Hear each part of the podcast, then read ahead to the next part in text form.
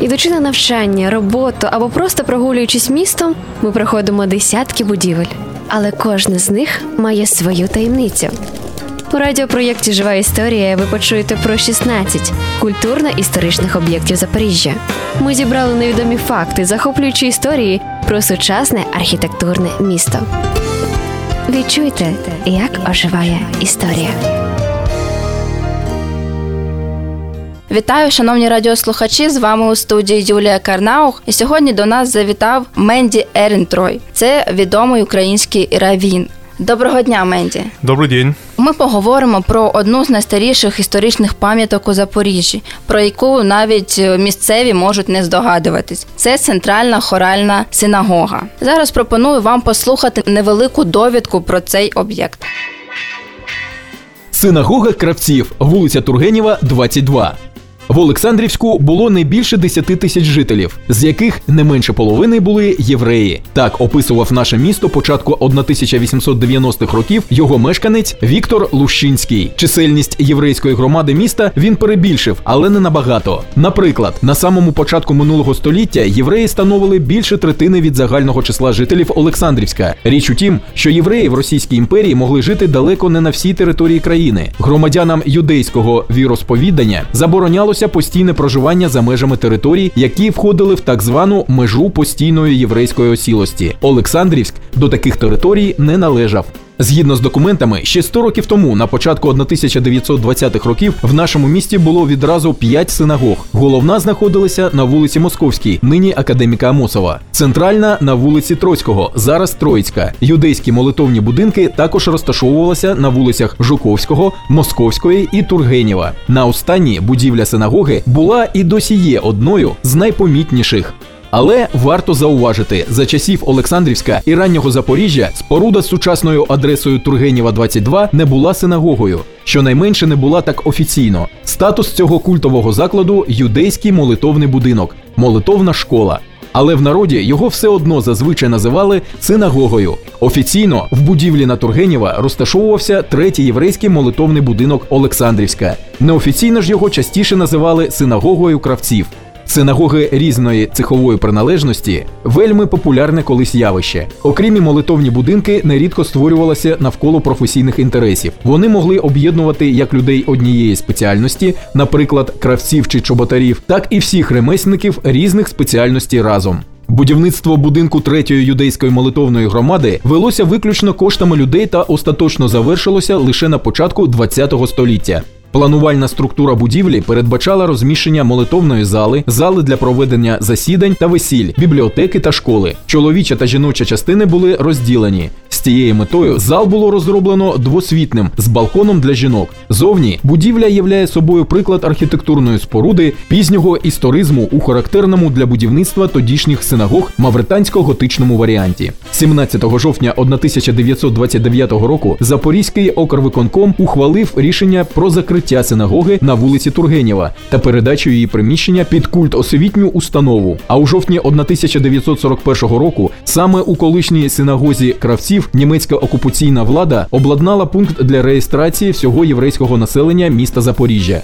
В пізні радянські часи в будівлі розміщувалася дитяча стоматологічна поліклініка та міськ комунгосп. На початку 1990-х років споруду повернули єврейській громаді.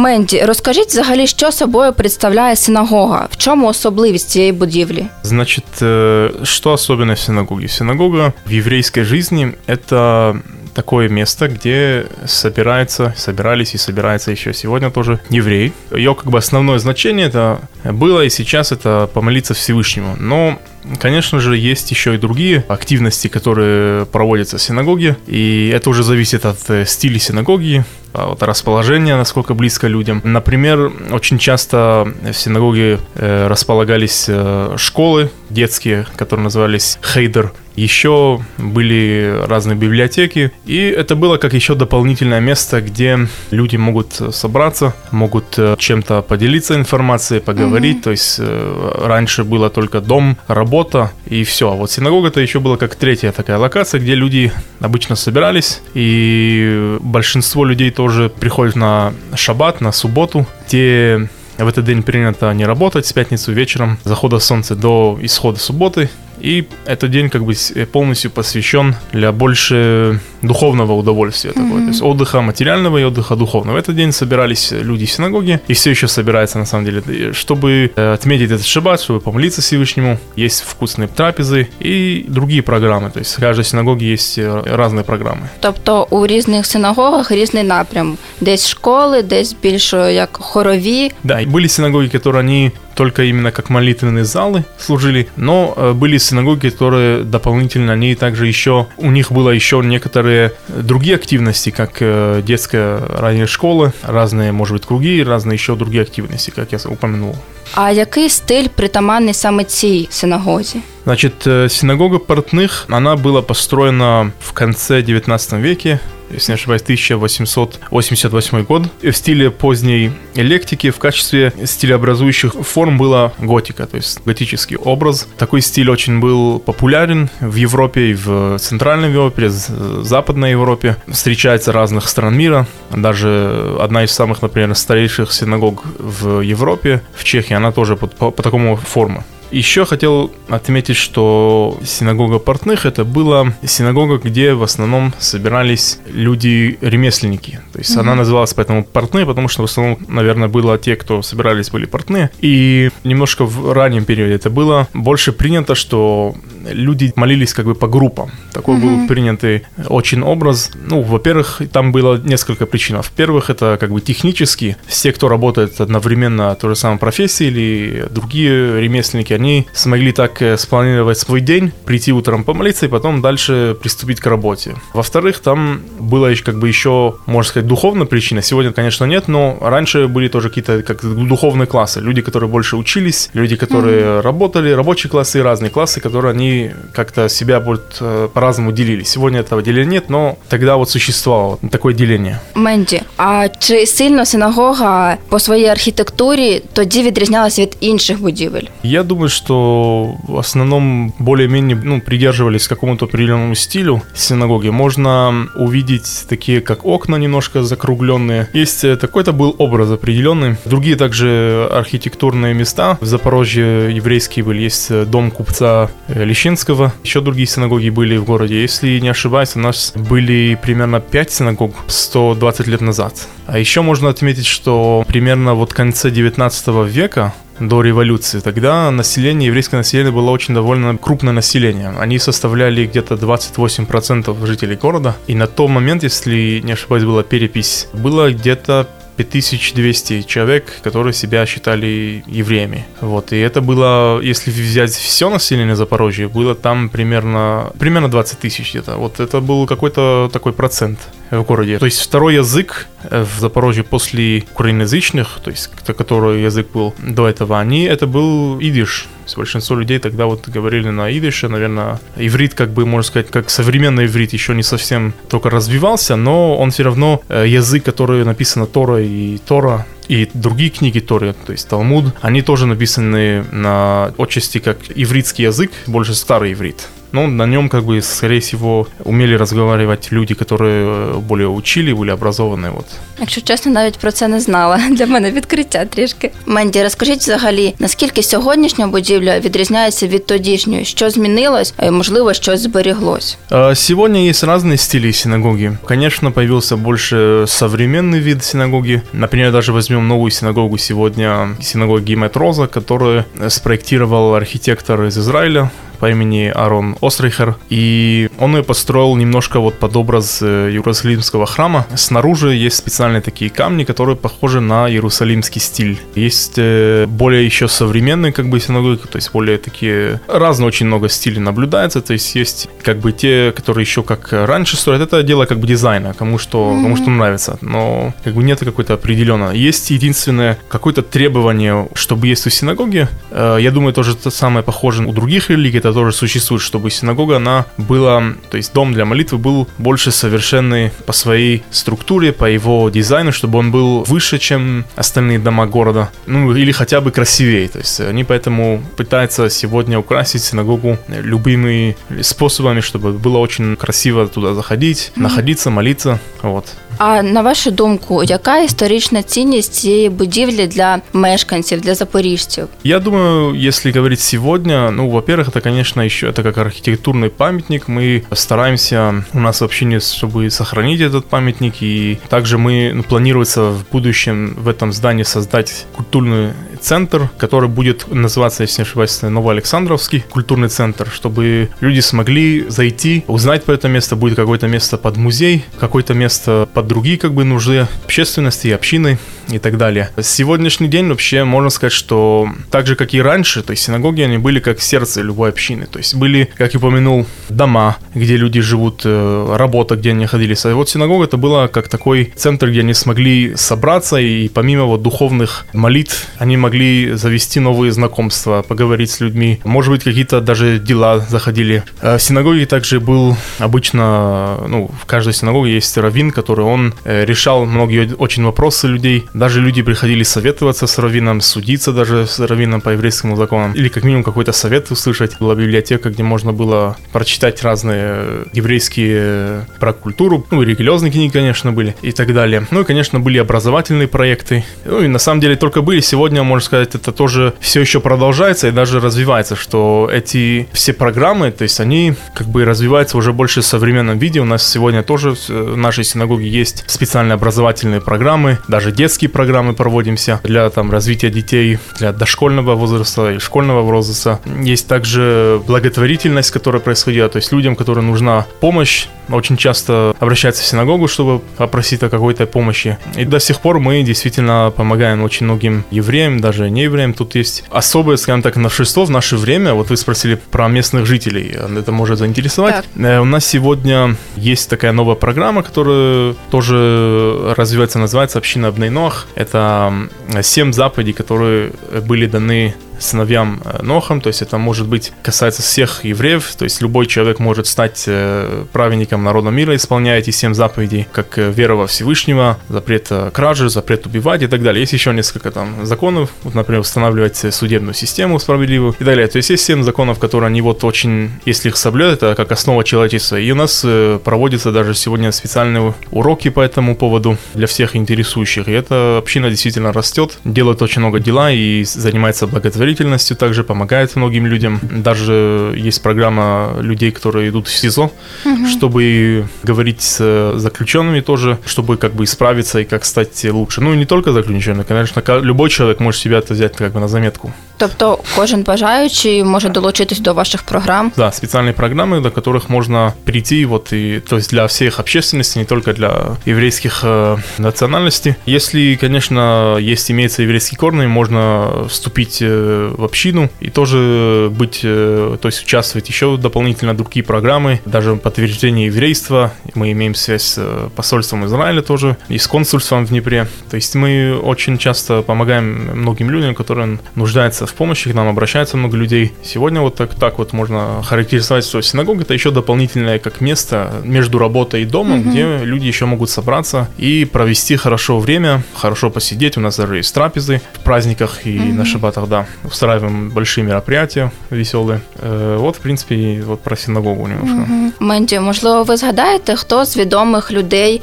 відвідував синагогу, чи взагалі якусь цікаву історію про неї? Смотрите, к сожалению, очень долго эта синагога не находилась как бы в еврейских руках. Она с 1921 года, несколько лет после вот революции, вот ее отобрали тогда от еврейской общины, и эта синагога превратилась, там расположилась, если не ошибаюсь, детская стоматология, поликлиника. До где-то начала 90-х, э, примерно, я не помню, где-то, ну, после независимости. Тогда она была обратно передана в э, собственность еврейской общины. До нас еще был здесь раввин, который сотрудничал с организацией Сохнут, то есть после его хода мы как раз э, мой отец приехал тогда в Запорожье. Были раньше люди, которые еще помнят это место, этой синагоги. То есть какие-то конкретные истории, ну, сейчас не помню, потому что как бы очень долго эта синагога, то есть не была в еврейских кругах, и даже было, можно сказать, немножко подозрительно, если кто-то пришел специально для этого. А до этого периода у нас, э, то есть люди очень, ну, как бы уже с этого момента уже не находятся с нами, к сожалению, то есть они не смогут рассказать. Что знаешь, что был здесь очень известный раввин, который известен также его книги сегодня, Авраам Давид Лавуд. Он был раввин вот на этих э, общинах Приднепровья, вот э, южной больше Украины. Крым тоже это было. Вот все, все вот эта территория, вот была, он был как такой главный раввин. Он здесь посещал, и я думаю, даже жил какое-то время.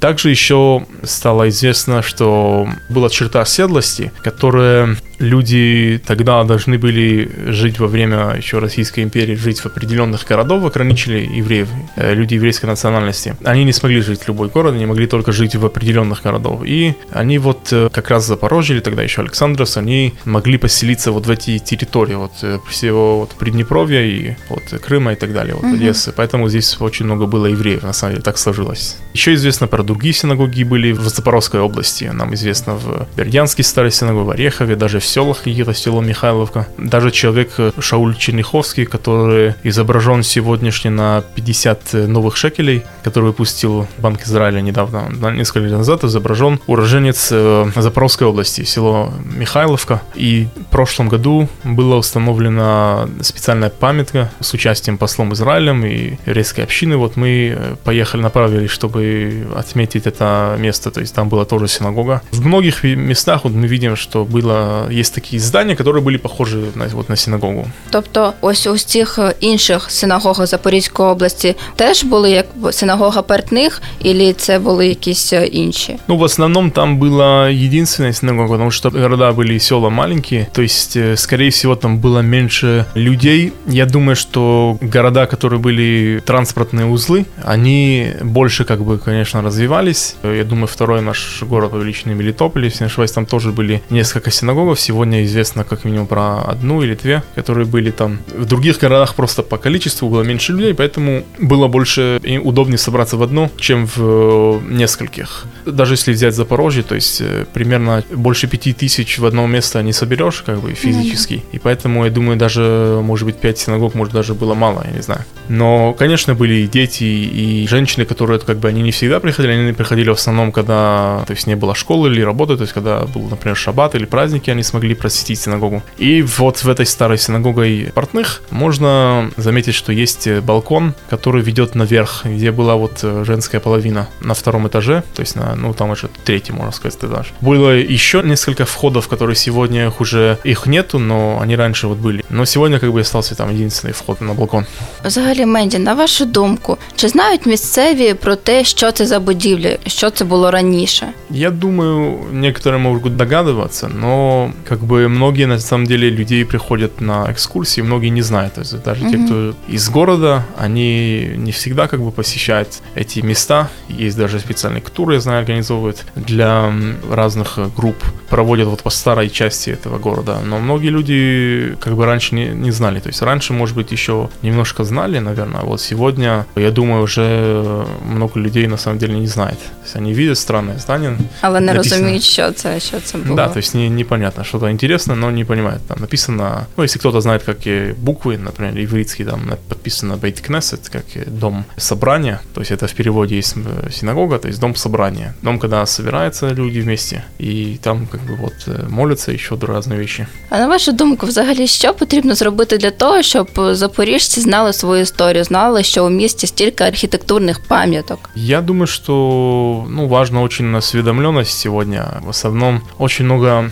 людей узнают через интернет Про эти вещи очень много людей интересуется. Я даже скажу вам, как бы есть разные люди, которые обращаются нам на поисках еврейских корней, чтобы помочь. Даже не только из э, Украины, даже за пределами Украины, из Израиля, из других стран. Что нужно сделать, чтобы они узнали? Я думаю, больше вот рассказать об этих местах Вот э, инициатива, которая есть сейчас, поставить такие специальные таблички, которые да. рассказывают про это место. И также, как бы в основном тоже, я думаю, в информационном пространстве, как информация информацию подставить, чтобы люди знали о вот истории места, культурной, религиозной жизни, которая была и есть сегодня. И я думаю, это будет интересно. Многие люди интересуются, идут на экскурсии по этому городу, вот, и они смогут э, об этом узнать. Как бы. Менді, я вам дуже дякую. Це була досить пізнавальна історія. Я сподіваюся, наші слухачі теж дізнались багато нового. А ми будемо прощатись до нових зустрічей. Спасибо большое. Ідучи на навчання, роботу або просто прогулюючись містом, ми проходимо десятки будівель, але кожна з них має свою таємницю. У радіопроєкті Жива історія ви почуєте про 16 культурно-історичних об'єктів Запоріжжя. Ми зібрали невідомі факти, захоплюючі історії про сучасне архітектурне місто. Відчуйте, як оживає історія. Проєкт створений за підтримки Українського культурного фонду.